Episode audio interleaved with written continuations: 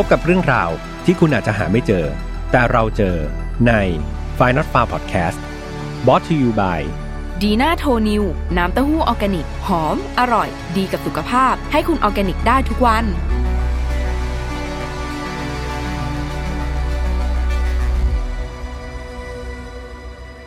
สวัสดีครับ ยินดีต้อนรับนะครับเข้าสู่ File Not Found Podcast วันนี้คุณอยู่กับผมแฮมทัชพลเช่นเคยนะครับ เราเดินทางกันมาใน episode ที่ 112 แล้ว ในวันที่พี่แฮมอัดนะครับ จะเป็นช่วงสงกรานต์พอดีนะครับ ก็จะมีโอกาสนะมีเวลาเยอะหน่อยไม่ต้องทำงาน ก็จะนำเรื่องราวที่ดองดองๆไว้นะครับ มาอัดลงพอดแคสต์ให้กับเพื่อนๆได้ฟังกัน แล้วก็พี่แฮมขอถือโอกาสนี้นะครับ สวัสดีปีใหม่ไทยเพื่อนๆทุกคนด้วยนะครับพี่แฮมขออวยพรให้ทุกคน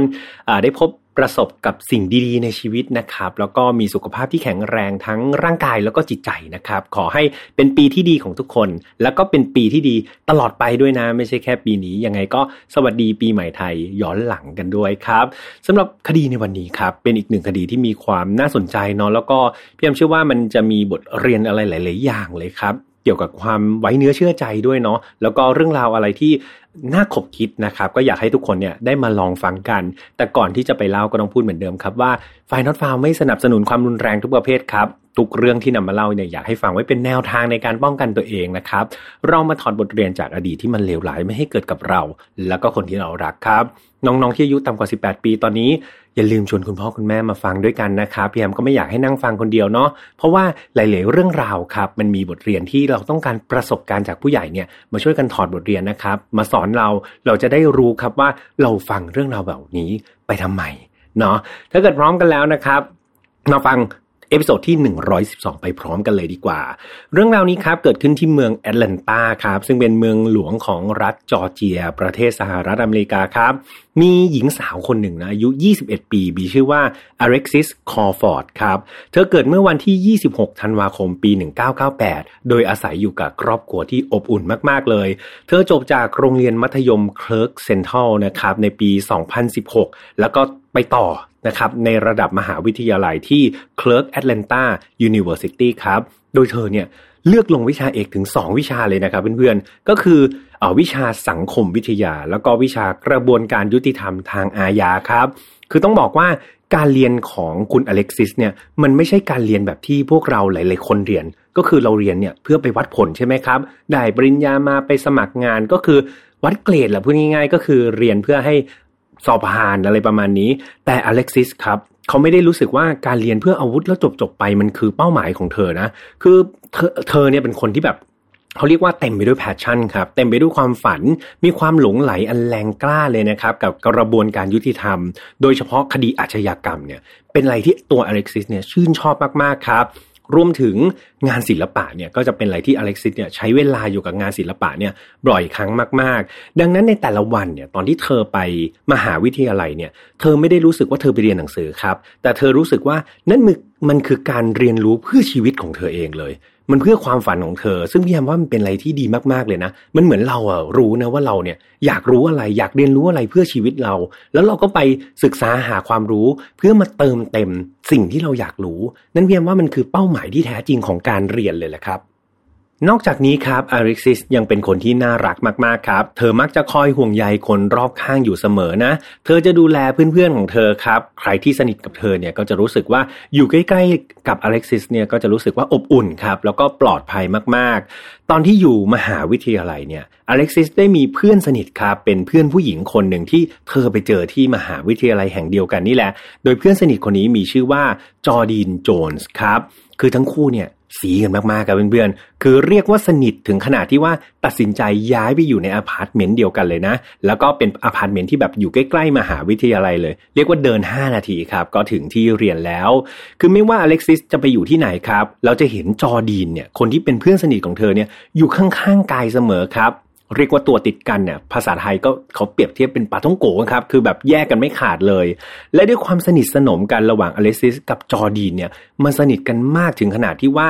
จอร์ดีนเนี่ยไปสนิทกับครอบครัวของอเล็กซิสด้วยนะครับคือเธอมักจะใช้ช่วงเวลาในวันหยุดสำคัญสำคัญหลายๆครั้งเลยครับที่บ้านของอเล็กซิสรวมทั้งพวกเทศกาลอีสเตอร์ใช่ไหมแล้วก็วันขอบคุณพระเจ้าอะไรพวกเนี้ยคือจอร์ดีนก็จะไปอยู่ที่บ้านอเล็กซิสแล้วก็ไปร่วมเฉลิมฉลองกับ ที่บ้านเขาครับ นั่นทำให้จอดีนเนี่ยคุ้นเคยนะ กับพี่น้องแล้วก็พ่อแม่ของอเล็กซิสเนี่ยเป็นอย่างดีเลยครับเวลาผ่านไปจนกระทั่งวันที่ 26 ตุลาคมปี 2019 อเล็กซิส จอดีนนะ แล้วก็แฟนหนุ่มอีกคนหนึ่งเป็นแฟนหนุ่มของจอดีน เขามีชื่อว่าบารอน เบตลีย์ครับ คือทั้ง 3 คนเนี่ยได้ชวนกันไปแบบเหมือนเที่ยวในเมืองเนาะ แล้วก็แบบมีปาร์ตี้ครับ ดื่มกันแบบสนุกสนานเลย พวกเขาก็ดื่มกันอย่างหนักครับ ก็อยู่ในสภาพที่ค่อนข้างมึนเมามากๆ ก่อนที่ในเวลาต่อมาทั้ง 3 คนก็กลับมาที่อพาร์ตเมนต์ครับ ก็คือเป็นอพาร์ตเมนต์ที่อเล็กซิสกับจอดีนเนี่ยเช่าด้วยกันแหละ เพียงแต่ว่าการกลับมาครั้งนี้จอดีนก็แฟนหนุ่มมาด้วยเนาะที่ชื่อว่าบารอน ทั้ง 3 คนต้องบอกว่าอยู่ในสภาพที่เรียกว่าเมาแทบไม่มีสติครับ ก็ช่วยๆกันประคองกลับมาที่ห้องนี่แหละ ในคืนนั้นเนี่ยจอดีนเธอรู้สึกว่าเธอเนี่ยไม่ค่อยสบายแล้ว เธอมึนหัวมากครับ เนื่องจากเธอเนี่ยดื่มแบบเกินอัตราของตัวเองนะดื่มหนักมากไปหน่อย ก็เลยขอขอตัวครับ บอกว่าไปขอไปนอนคนแรกเลย ก่อนที่อีกหนึ่งชั่วโมงต่อมาเนี่ย จอดีนเธอจะสะดุ้งครับเหมือนอยู่ๆก็สะดุ้งรู้สึกตัวขึ้นมา เพราะว่าปวดท้องอยากเข้าห้องน้ำเธอก็เลยเดินไปครับแบบสลืมสลือนะเดิน ค่อย ๆ เดินไปที่ประตูห้องน้ำก่อนที่เธอจะสังเกตเห็นครับว่า ประตูห้องน้ำเนี่ยมันล็อกอยู่ แต่ว่าข้างในห้องน้ำมันเปิดไฟครับ นั่นหมายความว่าอะไร หมายความว่ามันมีคนใช้ห้องน้ำอยู่นั่นเองจอดีนเห็นอย่างนั้นครับก็เลยแบบโอ้โหไม่ไหวแล้วปวดท้องมากก็เลยเคาะประตูเรียกครับ บอกว่าเฮ้ยใครอยู่ข้างในอะออกมาหน่อยเธอแบบไม่ไหวแล้วเธออยากเข้าห้องน้ำปรากฏว่าคนที่ออกมาก็คือบารอนครับบารอนก็คือแฟนหนุ่มของจอดีนนั่นแหละเขาก็เดินออกมาโดยที่เขาอยู่ในสภาพที่เขาอะสวมแต่งเกงครับ แต่ว่าเสื้อเนี่ยไม่ได้สวมอยู่ แต่มันคงไม่แปลกอะไรครับเพื่อนๆ ถ้าหากจอดีนเนี่ยไม่ได้เหลือบไปเห็นอเล็กซิสอยู่ในห้องน้ำด้วยครับ อเล็กซิสเพื่อนสาวคนสนิทของเธอที่นอนหมดสติอยู่ที่พื้นห้องน้ำ โดยตัวอเล็กซิสนั้นต้องบอกว่าสวมเพียงเสื้อชั้นในเท่านั้นครับ นอกนั้นก็คือเปลือยเปล่าหมดเลยตอนนั้นเนี่ยบารอนครับก็รีบบอกจอดีนทันทีนะบอกว่าเฮ้ยฉันเนี่ยไม่ได้แตะต้องตัวอเล็กซิสเลยนะ แล้วฉันเนี่ยก็ไม่ได้ล่วงละเมิดทางเพศอะไรเธอด้วย แน่นอนครับเพื่อนๆ ภาพมันฟ้องขนาดนั้นเนี่ย จอดีนไม่มีทางเชื่อครับ ในสิ่งที่บารอนพูดเลย ทั้งคู่ก็เลยเกิดการโต้เถียงกันอย่างหนักครับ ก่อนที่สุดท้ายเนี่ยบารอนเนี่ยจะหนีออกจากห้องไปเลยนะ แล้วก็ขับรถของจอดีน คือไม่ใช่รถตัวเองนะเป็นรถของแฟน เอารถของจอดีนเนี่ยขับออกไปเลยโดยที่ไม่ได้ขออนุญาตครับ ตอนนี้จอดินก็เลยรู้สึกโกรธมาก เธอตัดสินใจโทรแจ้งนายวันวันหรือว่าเจ้าหน้าที่ตำรวจนะครับของต่างประเทศก็โทรไปเลย จอดินบอกว่าฉันคิดว่ามีบางอย่างเกิดขึ้นกับเพื่อนของฉัน นั่นก็คือแบบเหมือนโทรแจ้งความเพื่อแจ้งความให้กับอเล็กซิสเพื่อนสนิทที่กำลังนอนเปลือยอยู่ในห้องน้ำนั่นเองในเวลาต่อมาครับอเล็กซิสก็ฟื้นคืนสติขึ้นมาเนาะ เธอก็ได้เล่าให้กับออจอดีนเพื่อนสนิทฟังว่า เฮ้ยตอนนั้นเนี่ยเธอเนี่ยก็ไม่แน่ใจนะว่าเธอเนี่ยถูก บาลอนเนี่ยล่วงละเมิดทางเพศหรือเปล่า แต่เอาเป็นว่าเธอเนี่ยไม่เต็มใจแน่ๆนะไม่ว่าเธอจะถูกล่วงละเมิดทางเพศหรือเปล่าเนี่ยเธอไม่เต็มใจเขาไปอยู่ในห้องน้ำกับนายบาลอนแน่ๆเพียงแต่คืนนั้นน่ะที่เธอบอกเธอไม่แน่ใจอะเพราะว่าเธอบอกว่าเธอเมามากครับ เธอแทบไม่มีสติเลย เธอก็เลยไม่รู้ว่าไอสิ่งที่เธอรู้สึกว่า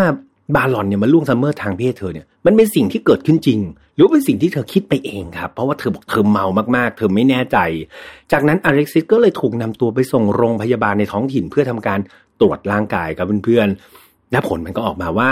มันมีการพบเชื้ออสุจิครับของบารอนเนี่ยอยู่ภายในตัวอเล็กซิสด้วย สิ่งนี้เป็นเครื่องยืนยันได้ครับว่าคืนนั้นเนี่ยเธอถูกบารอนล่วงละเมิดทางเพศจริง ๆ ครับ สิ่งนี้มันสร้างความเจ็บปวด แล้วก็ความเสียใจให้กับอเล็กซิสเป็นอย่างมากอเล็กซิสครับได้ไปยื่นฟ้องบารอนด้วยนะในข้อหาล่วงละเมิดทางเพศ แต่อย่างไรก็ตามครับ แม้เจ้าหน้าที่ตำรวจเนี่ยจะรับเรื่องของเธอไว้ แต่ก็ดูเหมือนตำรวจเนี่ยก็ไม่ได้จะทำอะไรกับบารอนเลยครับ ดูไม่มีความคืบหน้า เหตุการณ์นี้มันได้สร้างบาดแผลในจิตใจของอเล็กซิสจนเธอเนี่ยไม่สามารถที่จะอยู่ในห้องในอพาร์ตเมนต์นี้ได้ด้วยความรู้สึกเหมือนเดิมอีกต่อไปครับ เธอได้บอกจอดีนว่าเธอเนี่ยไม่อยากนอนบนเตียงแล้ว เธอขอไปนอนที่โซฟาแทน เธอบอกว่าเธอไม่เคยรู้สึกสบายใจเลยในทุกๆ ครั้งที่เธอไปอยู่บนเตียงนั้นครับ นอกจากนี้ความสัมพันธ์ของอเล็กซิสกับจอดีนที่เคยเป็นเพื่อนซี้ปาท่องโก๋กันเนี่ย มันก็แย่ลงเป็นอย่างมากครับอเล็กซิสแทบจะไม่คุยหรือไม่ไปไหนกับจอดีนเหมือนเดิมเลยนับตั้งแต่เหตุการณ์นั้น ในขณะเดียวกันบารอนเนี่ยก็ได้ติดต่อกลับมาหาจอดีนครับ ก็คือง้อแฟนแล้วพูดง่าย ๆ บารอนเนี่ยพยายามอธิบายนะจอดีนบอกว่าเฮ้ยคืนนั้นเนี่ยเขาเมามากๆเลย เขาแทบไม่ได้สติเลยครับ แล้วตอนนั้นเนี่ยตอนที่เขาไปมีอะไรกับอเล็กซิสเนี่ยเขาเข้าใจผิดเขาคิดว่านั่นน่ะคือจอดีนเขาทำอะไรโดยคิดว่านั่นน่ะคือจอดีนเสมอเลยนะ เขาไม่ได้ตั้งใจจะไปล่วงละเมิดทางเพศอเล็กซิส แต่ว่าเมาแล้วเข้าใจผิดเท่านั้นเอง เขาก็ตื้อครับ พยายามอธิบายในรูปแบบเนี้ยสุดท้ายก็เพื่อนๆไม่น่าเชื่อ จอดีนเชื่อครับ จอดีนใจอ่อนแล้วทั้งคู่ก็กลับมาคืนดีกันจนได้ครับ นอกจากจะคืนดีกันแล้วนะ จอดีนยังคงไปโกหกญาติญาติของเธอครับ โดยบอกว่าเฮ้ยไอผลตรวจ DNA ของบารอนกับไอที่เจออสุจิในร่างกายของอเลซิสนะผลมันเพี้ยนจริง ๆ ไม่เป็นความจริง อสุจินั้นไม่ใช่ของบารอนครับ มันเป็นแบบข้อผิดพลาดของโรงพยาบาลอะไรประมาณนี้ ซึ่งจอดีนเนี่ยไปโกหกครับ คนรอบข้างหมดเลยนะ เพื่อให้ แบบเหมือนพ้นปัดความผิดให้พ้นจากบารอนแฟนหนุ่มของเธอเลวร้ายไปกว่านั้นครับเพื่อนๆ ในวันที่ 27 ตุลาคมเนี่ย จอดีนได้พาบารอนเนี่ยเข้ามาในอพาร์ตเมนต์ครับ ที่เธออาศัยร่วมกับอเล็กซิส โดยที่ไม่ได้บอกอเล็กซิสล่วงหน้าก่อนด้วยนะ คือ เพื่อนๆต้องจินตนาการนะครับ คืออเล็กซิสเนี่ยตอนที่เห็นหน้าบารอนเนี่ยคือเธอสติแตกเลยครับ เธอกลัวจนตัวสั่นเลย ภาพเหตุการณ์แล้วก็ความเจ็บปวดในคืนนั้นมันหวนกลับมาหลอกหลอนเข้าแบบอย่างจังเลย อย่างไรก็ตามครับตัวบารอนเองคนที่เป็นผู้ชายเนี่ยกลับทำตัวปกตินะเหมือนไม่เคยทำผิดอะไรเลย แถมเขายังนั่งนั่งนอนนอนอยู่ในห้อง แม้แต่ตอนที่จอดีนเนี่ยออกไปทำงานข้างนอกเนี่ยเขาก็อยู่ลำพังในห้องกับอเล็กซิสครับ ซึ่งมันก็เป็นอะไรที่แบบน่าแปลกมากๆนะที่จอดีนเนี่ยกล้าปล่อยแฟนหนุ่มของตัวเองไว้กับอเล็กซิสทั้งทั้งที่เขาเคยมีประวัติไม่ดีต่อเพื่อนสนิทคนนี้มาก่อนใช่ไหมครับ ก็ฟังแล้วเป็นอะไรที่แบบไม่ดีมากๆเลยครับ เหตุการณ์ก็เป็นอย่างนี้เรื่อยมาครับ บารอนก็ยังมีการแวะเวียนไปที่อพาร์ตเมนต์ของทั้งสองสาวเนี่ยอยู่เสมอเลย ในวันที่ 30 ตุลาคมครับ ในวันนั้นอเล็กซิสก็ได้ FaceTime คุยกับคุณแม่ของเธอที่ชื่อว่าเทมมี่ครับ อย่างสนุกสนานเลยนะ อย่างมีความสุขเลย พอ FaceTime เสร็จเนี่ย เธอก็ส่งเหมือนเป็นเท็กซ์นะครับ ข้อความไปหาน้องสาวต่อ โดยเขาเนี่ยได้ส่งข้อความหากันจนครั้งสุดท้ายเนี่ยก็คือตอน2ทุ่ม45 ครับ อเล็กซิสได้ส่งข้อความไปบอกน้องสาวว่า เฮ้ยวันหยุดสุดสัปดาห์เนี่ยเธอมีแผนจะไปทำอะไรหรือเปล่า อเล็กซานเดียคนที่เป็นน้องก็ตอบว่า ก็ยังไม่มีแผนทำอะไรหรอก หลังจากนั้นครับ อเล็กซิสก็ไม่ได้ส่งข้อความอะไรไปเพิ่มเติมอีกเลย มันน่าแปลกครับที่หลังจากนั้นเนี่ยอเล็กซิสแล้วก็จอดีนเนี่ยก็กลับมาเจอกัน แล้วก็ชวนกันไปออกนอกอพาร์ตเมนต์ครับ แล้วก็ไปที่ร้านขายเหล้าแห่งหนึ่ง ทั้งทั้งที่ทั้งคู่เนี่ยแทบไม่ได้คุยกันเลยนะก่อนหน้านี้ แทบไม่ได้ออกไปไหนเลย อยู่ๆจอดีนเนี่ยก็มาชวนอเล็กซิสออกไปซื้อเหล้าด้วยกันครับ เมื่อซื้อของเสร็จเนี่ยทั้งคู่ก็กลับมาที่อพาร์ตเมนต์ตามเดิม แต่ดูครั้งนี้เหมือนจอดีนเนี่ยจะมีพฤติกรรมแบบดูมีพิรุษครับ เธอมีอะไรผิดปกติบางอย่าง แล้วพออเล็กซิสพยายามจะซักไซไร่เลียง พยายามจะคั้นถาม จอดีนก็บอกว่า จริง ๆ แล้ว ในห้องตอนเนี้ยไม่ได้มีแค่เราสองคนนะ ใช่แล้วครับ ในห้องนี้มีบารอน แอบซ่อนตัวอยู่ แน่นอนว่าอเล็กซิสนี่โมโหมากครับ เธอโมโหจอดีนเพื่อนคนนี้มาก คือเธอบอกว่ารู้ทั้งรู้นะว่าบารอนเนี่ยเคยทำอะไรกับเธอ รู้ทั้งรู้ว่าเธอเนี่ยกลัวบารอนมากแค่ไหนทำไมถึงเอาบารอนเนี่ยมาแอบไว้ในห้องนี้อีก ทั้งคู่ก็เลยมีปากเสียงกันอย่างรุนแรงเลยครับ แล้วก็ถึงขั้นลงไม้ลงมือกันด้วยในที่สุดครับเพื่อนๆ มันก็มีเงาเงาหนึ่งเนี่ย ปรากฏขึ้นมาในระหว่างที่สองสาวกำลังตีกันอยู่เนาะ และเงานั้นก็ไม่ใช่ของใครอื่นครับ แต่เป็นนายบารอนคนนี้ที่เดินออกจากมุมห้อง แล้วก็พุ่งตรงไปบีบคออเล็กซิสทันที สิ่งที่น่าตกใจก็คือจอดีนครับ จอดีนเพื่อนที่สนิทที่สุดของอเล็กซิสแทนที่จะพยายามหยุดเหตุการณ์ที่มันเลวร้ายอันนั้นไว้ หรือทำอะไรให้มันคลี่คลายเนี่ย เธอกลับนำถุงพลาสติกครับมาคลุมหัวอเล็กซิสแทน นั่นยิ่งทำให้อเล็กซิสเป็นไง ถูกบีบคออยู่แล้วใช่ไหมครับ เอาถุงพลาสติกมาคลุมหัวอีก โอ้โห ยิ่งหายใจไม่ออก อเล็กซิสเองเธอพยายามที่จะโต้กลับด้วยการแบบใช้กำลังทั้งหมดครับ เธอเหวี่ยงหมัดแบบเหวี่ยงมั่วไปหมดเลยครับ เผื่อแบบว่าไปโดนหน้าใคร แล้วเธอก็พยายามที่จะฉีกถุงพลาสติกออกด้วยเนาะ อย่างไรก็ตามก็ต้องจินตนาการครับ คืออเล็กซิสเนี่ยแค่ลำพังแค่บารอนที่เป็นผู้ชายคนเดียวเธอก็สู้ไม่ได้แล้ว นี่เธอโดนรุมครับ เธอยังโดนจอดีนที่เป็นผู้หญิงที่เป็นแฟนสาวของบารอนเนี่ย แล้วก็เป็นเพื่อนสนิทเธอเนี่ย รุมเธออีก แน่นอนว่าเธอสู้ไม่ไหวครับ สุดท้ายร่างของอเล็กซิสก็ค่อยๆ แน่นิ่งลง และเธอก็จากโลกนี้ไปด้วยความทรมานเลยนะครับ หลังจากลงมือสังหารอเล็กซิสแล้วจอดีนได้ให้บาลอนแฟนหนุ่มของเธอเนี่ยนำศพของอเล็กซิสยัดลงไปในถังพลาสติกใบหนึ่งครับ ก่อนที่ทั้งคู่เนี่ยจะช่วยกันยกไปไว้ที่ท้ายรถเนาะแล้วก็ขับรถไปยังสวนสาธารณะที่ชื่อว่า DeKalb County ในดีเคเตอร์รัฐจอร์เจียครับ โดยพวกเขาเนี่ยช่วยกันโยนศพของอเล็กซิสขึ้นไปไว้บนเนินเขาแบบทิ้งไว้อย่างนั้นเลยแล้วก็ขับรถจากกันไปเลย ในวันรุ่งขึ้นครับ ซึ่งตรงกับวันที่ 31 ตุลาคม 31 ตุลาคมก็คือวันฮาโลวีนพอดีนะครับเพื่อนๆ จอดีนกับบารอนเนี่ยยังไปเที่ยวครับ ไปปาร์ตี้ฮาโลวีนกับคนอื่น ราวกับว่ามันไม่มีอะไรเกิดขึ้นเลย ทั้งๆที่พวกเขาเนี่ยเพิ่งฆ่าคนไปคนหนึ่ง และคนคนนั้นเป็นเพื่อนสนิทของจอดีนด้วยนะจิตใจนี่อำมหิตมากๆครับ แล้วเมื่อมีคนถามถึงอเล็กซิสเนี่ย จอดีนก็บอกว่า เฮ้ย เธอไม่เห็นอเล็กซิสมาหลายวันแล้วนะ เธอก็ไม่รู้หรอกว่าอเล็กซิสเนี่ยหายไปไหน อาจจะไปเที่ยวเล่นตามภาษาวัยรุ่นก็ได้ เพราะว่าเธอก็โตแล้วนี่ ฉันไม่ได้มาเฝ้ามอนิเตอร์เธอตลอดเวลา เวลาผ่านไปอีกวันหนึ่งครับ จนกระทั่งเป็นวันที่หนึ่งพฤศจิกายนแล้วทางครอบครัวของอเล็กซิสก็ยังติดต่อตัวอเล็กซิสไม่ได้ครับ ก็เลยทำการรายงานคนหายให้กับเจ้าหน้าที่ตำรวจ คือทางครอบครัวเนี่ยยืนยันว่าสิ่งนี้มันเป็นอะไรที่ผิดวิสัยของอเล็กซิสเป็นอย่างมาก คือปกติเนี่ยเธอจะติดต่อกลับมาหาที่บ้านทุกวันครับ โดยเฉพาะกับคุณแม่เนี่ยทั้งคู่ก็จะ FaceTime กันประจำเลยหรืออย่างน้อยๆ กับน้องสาวเนี่ยก็ต้องเท็กซ์หากันทุกวันแหละ ดังนั้นมันเป็นไปไม่ได้เลยครับ ที่อยู่ๆอเล็กซิสจะเงียบหายไม่มีการติดต่อไม่มีเท็กซ์ไม่มี FaceTime มาหลายวันขนาดนี้ เรื่องราวการหายตัวไปของอเล็กซิสมันเลยกลายเป็นเรื่องที่ถูกพูดถึงในแอตแลนตาเป็นอย่างมากครับมีผู้คนเนี่ยให้ความสนใจในคดีนี้เป็นอย่างมาก มีสื่อเข้าไปติดต่อขอสัมภาษณ์ครอบครัวของอเล็กซิสด้วยนะครับ โดยทุกคนก็ยังพูดอย่างมีความหวังลึกๆเนาะเขาบอกว่าเขาอยากให้อเล็กซิสเนี่ยยังมีชีวิตอยู่ครับ แล้วก็ได้กลับบ้านตามเดิม ได้มีภาพนะครับ เป็นภาพตอนสัมภาษณ์ของคุณพ่ออเล็กซิสที่ไปสัมภาษณ์ออกทีวีที่พี่แฮมไปดูมา คือเขาสัมภาษณ์ทั้งน้ำตาเลยครับ น่าสงสารมากๆ คุณพ่อของเร็กซิสเนี่ยเขาพูดว่าลูกรัก พ่อรักลูกมากนะ กลับบ้านเธอลูก พ่อขอเพียงแค่ลูกรักกลับบ้าน พ่อขอเท่านั้นพอ ก็เป็นคำพูดสั้น ๆ ครับ แต่ว่าเป็นอะไรที่สะเทือนใจมากครับ ตอนพี่แฮมเห็นแล้วก็รู้สึกว่าเออมันน่าเศร้ามากจริง ๆ คิดแล้วแบบ จนถึงตอนที่เล่ายังรู้สึกเป็นภาพติดตาที่ยังรู้สึกเศร้าอยู่เลยนะครับ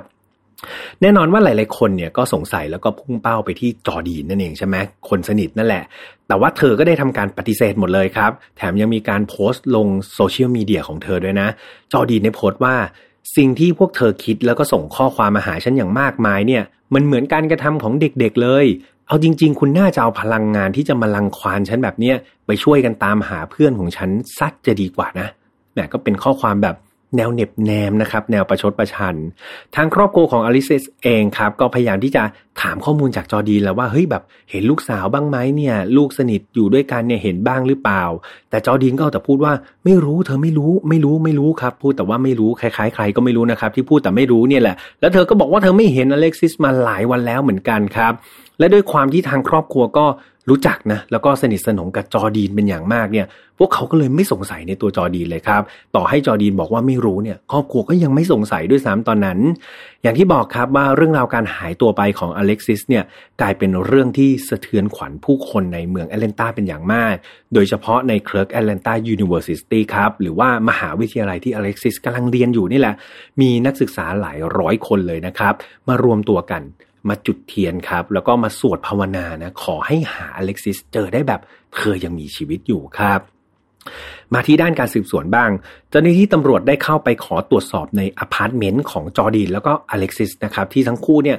เหมือนเช่าอยู่ด้วยกันเนาะ โดยพวกเขาได้พบร่องรอยของเลือดครับในอพาร์ตเมนต์ นอกจากนี้ยังพบภาพในกล้องวงจรปิดด้วยนะในอพาร์ตเมนต์ที่เห็นจอดีนกับบารอนเนี่ยแฟนหนุ่มของเธอเดินออกจากอพาร์ตเมนต์ในช่วงเช้าตรู่ของวันที่ 31 ตุลาคมครับ โดยในวันนั้นเนี่ยต้องบอกว่าเห็นแค่สองคนนะ ไม่เห็นเงาของอเล็กซิสออกมาจากอพาร์ตเมนต์เลย สิ่งเหล่านี้มันสร้างความน่าสงสัยให้กับจอดีนครับ แล้วก็บารอนคนที่เป็นแฟนเป็นอย่างมาก เจ้าหน้าที่ตำรวจต้องใช้เวลานะครับในการรวบรวมพยานหลักฐานต่างๆ จนกระทั่งถึงวันที่ 8 พฤศจิกายนครับ เจ้าหน้าที่ตำรวจได้เรียกจอดีนเนี่ยเข้ามาสอบปากคำแบบอย่างจริงจังอย่างหนักเลยนะ จอดีนในตอนนั้นต้องบอกว่ามีอาการแบบกระสับกระส่ายไปหมดครับ ดูเธอเนี่ยตอบคำถามไปคนละทิศคนละทางเลยนะ แล้วก็ดูประหม่าอย่างเห็นได้ชัด ในที่สุดครับตำรวจพยายามที่จะกดดัน แล้วก็ป้อนต้อนหลาย ๆคำถามคือ มันควรเป็นคำถามที่ถ้าคนบริสุทธิ์ใจจริง ๆ มันควรจะตอบได้ง่าย ๆ แต่จอดีนเธอดูแบบทำให้ทุกเรื่องนี่เป็นเรื่องยากหมดเลยครับเธอตอบไม่ได้เลย สุดท้ายเธอยอมแพ้ครับ จอดีนได้ทำการรับสารภาพว่า เธอนี่แหละ เป็นคนช่วยบารอนแฟนหนุ่มในการสังหารอเล็กซิสเพื่อนสนิทของเธอเองครับ นอกจากสารภาพแล้วนะ เธอก็บอกว่าเธอเนี่ยเต็มใจยินดีที่จะนำเจ้าหน้าที่ตำรวจเนี่ยไปยังจุดที่ทิ้งร่างของอเล็กซิสในสวนสาธารณะด้วยนะครับ เมื่อไปถึงสถานที่ดังกล่าวเนี่ยก็ตำรวจก็ไปทำการสืบค้นละครับ แล้วก็พบศพของอเล็กซิสจริง ๆ ซึ่งศพนั้นถูกห่อด้วยผ้าห่มสีน้ำเงินครับ ศพของอเล็กซิสเนี่ยก็ยังสวมเสื้อแจ็คเก็ตเลยนะ แล้วก็มีเหมือนเป็นเสื้อยืดเนี่ย รัดบริเวณลำคอของเธอไว้ ที่น่ากลัวที่สุดในสภาพศพก็คือถุงพลาสติกครับเพื่อนๆ ถุงพลาสติกที่จอดีเนี่ยเอามาคุมหัวเพื่อนลักไว้ เพื่อทำให้เธอขาดอากาศหายใจ ถุงถุงนั้นยังคงคลุมใบหน้าของอเล็กซิสอยู่เลยครับ ก็คิดแล้วเป็นอะไรที่น่ากลัวมากๆ ผลการชนสูตรครับก็พบว่าสาเหตุการเสียชีวิตเกิดจากการขาดอากาศหายใจครับ ซึ่งมันก็สอดคล้องกับสิ่งที่จอดีเนี่ยได้เล่ามาทั้งหมดเลยเนาะงานศพของอเล็กซิสได้ถูกจัดขึ้นในวันเสาร์ที่ 16 พฤศจิกายนครับ เวลาเที่ยงตรงที่โบสถ์ Hill Chapel Baptist Church นะครับท่ามกลางเหล่าญาติมิตรแล้วก็เพื่อนๆเนี่ยที่มาเรียกว่ามาแสดงความเสียใจครับ กับเรื่องราวที่มันเลวร้ายมากๆนะกับผู้หญิงคนหนึ่ง ทางด้านจอดีนแล้วก็บารอนเนี่ยก็แน่นอนครับ ถูกเจ้าหน้าที่ตำรวจเนี่ยตามจับกลุ่มในเวลาต่อมา ศาลชั้นต้นครับได้มีการฝากขังทั้งคู่ไว้ใน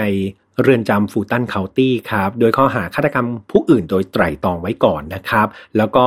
ข้อหาอื่นๆ เพิ่มเติมครับก็คือทำร้ายร่างกาย แล้วก็กักขังผู้อื่น ส่วนบารอนเนี่ยจะเจออีกหนึ่งข้อหาเพิ่มครับนั่นก็คือข้อหาล่วงละเมิดทางเพศครับโดนไปอีกหนึ่งกระทงด้วยเป็นความผิดย้อนหลังนะครับจากเหตุการณ์ก่อนหน้านี้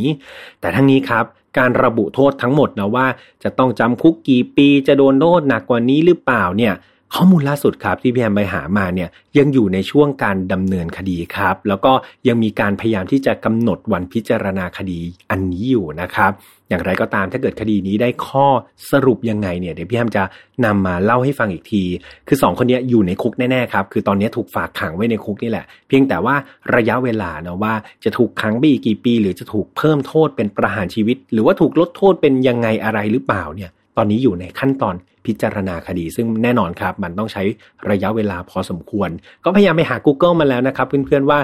คดีนี้ล่าสุดเป็นยังไงนะมันมีการตัดสินมาหรือยัง เพราะว่าเอาจริง ๆ มันก็ผ่านมาหลายปีแล้วเหมือนกันนะเพื่อนๆเนาะแต่ว่านั่นแหละครับอย่างที่พี่แอมไปหามามันยังไม่มี ถ้าเกิดเพื่อนๆ เจอข่าวข่าวนี้นะครับ สามารถมาแชร์ได้เพราะบางทีพี่แอมอาจจะหาข้อมูลไม่เก่งเท่าไหร่หลายคนนะ อันนี้ก็ รบกวนช่วยกันครับ ถือว่าเรามาช่วยๆกันแล้วให้ข้อมูลเพื่อนๆ ถ้าเกิดใครเจอข้อมูลเกี่ยวกับคดีนี้หรือว่าได้ข้อตัดสินที่สิ้นสุดแล้วเนี่ยโพสต์ไว้ครับ เดี๋ยวพี่ทำให้ทีมงานเนี่ยปักหมุดไว้เนาะจะได้เพื่อนๆทุกคนจะได้เข้ามาอ่านแล้วก็รู้กันว่าเออสองคนนี้สุดท้ายเนี่ยโดนลงโทษอย่างไร ก็เป็นอันจบคดีนี้กันไปแล้วนะครับ ก็เป็นอีกหนึ่งคดีที่พี่ทำว่าอุมันน่าเศร้าเนาะถ้าเรามาคิดถึงใครสักคนหนึ่งเนี่ยที่มีนิสัยหรือว่ามี เขาเรียกว่ามีวิสัยทัศน์ก็ได้ใช้คำนี้ก็ได้นะแบบแบบอเล็กซิสเนี่ยเอาจริงๆ น่าเสียดายเนาะเพราะว่าเธอเป็นผู้หญิงที่คิดดีครับ แล้วก็เข้าใจในความเป็นมนุษย์สูงมาก ที่พี่แฮมใช้คำนี้ เพราะว่าพี่แฮมรู้สึกชื่นชอบ แล้วก็ประทับใจในแนวคิดเกี่ยวกับเรื่องการศึกษาของอเล็กซิสเป็นอย่างมากครับ คือหลาย ๆ ครั้งเรามีความรู้สึกว่าเราเรียนไปทำไมเนาะคือแบบบางทีเราเรียนอ๋อแบบพี่ทำเรียนสายวิทย์มาใช่ไหมครับ เจอทั้งเคมีชีวะ ฟิสิกส์ใช่ไหมครับ แต่ว่าจนถึงตอนทำงานเนี่ยแคลคูลัสปีทาโกรัสหรือคณิตศาสตร์ต่างๆ ที่เรียนมาเนี่ยเอาจริง ๆ เราไม่ได้ใช้เลยครับ แล้วก็หลาย ๆ ครั้งเราก็ตั้งคำถามนะว่าเราเรียนพวกนี้ไปทำไม หรือสุดท้ายแล้วเราควรจะรู้ก่อนนะว่า เราอยากเป็นอะไร เราชื่นชอบอะไร สุดท้ายสมมติพี่แฮมอยากเป็นนักคณิตศาสตร์อย่างเงี้ยจำเป็นจะต้องใช้จริง ๆ เกี่ยวกับพวกพีทาโกรัส เกี่ยวกับนี้พี่แฮมอาจจะมีความสุขมากๆก็ได้นะครับ ที่ได้เรียนวิชาล่ำเรียนวิชาเหล่านั้น หรือสุดท้ายถ้าพี่แฮมอยากเป็นนัก ฟิสิกส์อย่างเงี้ยไปเป็นวิศวะเนี่ยการคำนวณฟิสิกส์มวลแรงต่างๆ ก็มีความจำเป็นมาก แต่สุดท้ายพี่ไม่ได้ทำงานอะไรสายแบบนั้นเลยครับ ดังนั้นการเรียนไปบางทีมันก็มาตั้งข้อสงสัยเหมือนกันว่า การศึกษาที่เราเป็นอยู่เนี่ยมันตอบโจทย์จริง ๆ หรือเปล่า มันช่วยให้เด็กเนี่ยได้ค้นพบความเป็นมนุษย์ความเป็นตัวเขาจริง ๆ หรือเปล่า และที่สำคัญครับอันนี้ฝากถึงคุณพ่อคุณแม่ด้วยเนาะเด็กทุกคนที่เกิดมาครับ เขาย่อมมีความชอบมีความรักในแบบของตัวเองนะครับ ดังนั้น ปล่อยให้เขาค้นหาให้เจอครับ พี่แฮมพูดหลายครั้งมากว่าพ่อแม่มีหน้าที่ช่วยกันค้นหาสิ่งที่เขารักให้เจอ และถ้าเจอแล้วสนับสนุนเขาให้เต็มที่ พี่แฮมเชื่อว่านั่นคือความสุขครับ ความสุขมันอาจจะไม่ใช่การทำงานที่มันแบบได้เงินเยอะๆเนาะแต่ว่าความสุขมันคือการได้ทำงานที่เรารักต่างหาก เชื่อพี่แฮมครับ เชื่อพี่แฮมนะ แล้วสนับสนุนให้ลูกหรือว่าถ้าตัวเราเองตอนนี้เป็นนักเรียนอยู่เนี่ยค้นหาตัวเองให้เจอครับว่าเราเนี่ยรักอะไรชอบอะไร แล้วมุ่งมั่นแล้วเรียนเป็นแบบนั้นเลยพี่แอมเชื่อว่าเราทำได้ครับ แล้วจะทำให้ได้ดีด้วยแล้วมีความสุขด้วย แล้วรับรองว่าชีวิตหลังจากออกจากรั้วมหาวิทยาลัยเนี่ยมันคือชีวิตที่มีความสุขได้ครับ มันจะได้ไม่ต้องเป็นผู้ใหญ่ที่ เขาเรียกว่าอะไรอะหน้าเหี่ยวก่อนวัยเพราะความเครียดนะครับ ก็เป็นกำลังใจให้ทุกคนครับ ขอให้เจอความฝันของตัวเองเร็วๆนะครับสำหรับ f i n a l f i l e ครับ เราออกอากาศทุกวันอังคารแบบนี้ทางช่อง Mission to Pluto เหมือนเดิมนะครับ ไม่ว่าจะเป็น YouTube Spotify SoundCloud Podbean Apple Podcast ครับ ใครที่ชื่นชอบ Final File สามารถติดตามได้ทาง Spotify แล้วก็ Apple Podcast นะครับเรามีช่องแยกโลโก้สีแดงๆครับ ฝากติดตามกันไว้ด้วยนะฟังเป็น ASMR ยาวๆก็ได้ หรือว่าถ้ารู้สึกว่าเฮ้ยตอนนี้พี่แฮมเสียงแหบๆอยู่ ต้องบอกว่ามันยังไม่ร้อยเปอร์เซ็นต์ครับการที่เป็นโควิดเนี่ยพี่แฮมก็พยายามไป search หาข้อมูลหรือถามเพื่อนหรือถามน้องสาวที่เป็นหมอเนาะเขาบอกบางทีแบบเป็นเดือนเลยครับสองสามเดือนก็มีกว่าจะกลับมาร้อยเปอร์เซ็นต์แต่ว่าเราจะปล่อยให้แฟนๆ ไม่มีคดีฟังสามเดือนก็ดูใจร้ายอยู่ใช่ไหมครับ ดังนั้นก็เสียงแหบนิดนึงต้องขออภัยด้วยถ้าเกิดเสียงยัง ไม่กลับมาใส่ร้อยเปอร์เซ็นแต่ว่าจะพยายามครับ จะพยายามทำให้ดีที่สุดเท่าที่จะทำได้ยังไง ให้อภัยพี่แฮมด้วยนะครับ แล้วก็ถ้าเกิดไม่ไหวจริงๆ ไม่อยากให้อภัยพี่แฮมก็สามารถเข้าไปแกล้งพี่แฮมในกลุ่ม f i Not Found Family ได้นะครับเสิร์ชเลยว่า f i Not Found Family ใน Facebook ครับ ในนั้นเดี๋ยวจะมีพี่แฮมเข้าไปป่วนๆกับเพื่อนนะครับเพื่อนๆแล้วก็นำคดีมาเล่าบางทีก็เป็นมีมตลกๆนะครับไปพูดคุยกันหรือบางทีมีกิจกรรมดีๆเนี่ยเราก็จะไปแชร์กันใน f i Not Found Family ครับเลขหนึ่งอันเลยเกือบลืมเลยก็คือแฟนเพจของ Mission to Pluto นะครับ ฝากเข้าไปกดไลค์กดแชร์ในนั้นมีคอนเทนต์ดีๆนะครับ อยากให้พวกเราทุกคนเนี่ยเข้าไปติดตามกันนะสำหรับวันนี้คงต้องลากันไปก่อนนะครับ ดูแลสุขภาพดีๆ ไม่รู้ว่าสงการยอดผู้ติดเชื้อจะเยอะมากน้อยขนาดไหน แต่อย่างที่บอกครับ ย้ำเสมอว่าสิ่งที่สำคัญที่สุดคือสุขภาพร่างกาย ถ้าเราแข็งแรงแล้วครับ ต่อให้เราเจอโรคอะไรเนี่ย มันก็บ่อยั่นครับ ต้องใช้คำนี้ต้องบ่อยั่น แต่ไม่เป็นดีที่สุดนะ ดังนั้น ระมัดระวังกาดอย่าตกนะครับ เป็นกำลังใจให้ทุกคนในการใช้ชีวิตวันต่อๆไปครับสำหรับวันนี้พี่แฮมลากันไปก่อนแล้วเจอกันใหม่วันอังคารหน้านะ สวัสดีครับ พบกับเรื่องราวที่คุณอาจจะหาไม่เจอ แต่เราเจอใน f i n a l f a r Podcast Presented by ดีน่าโทนิว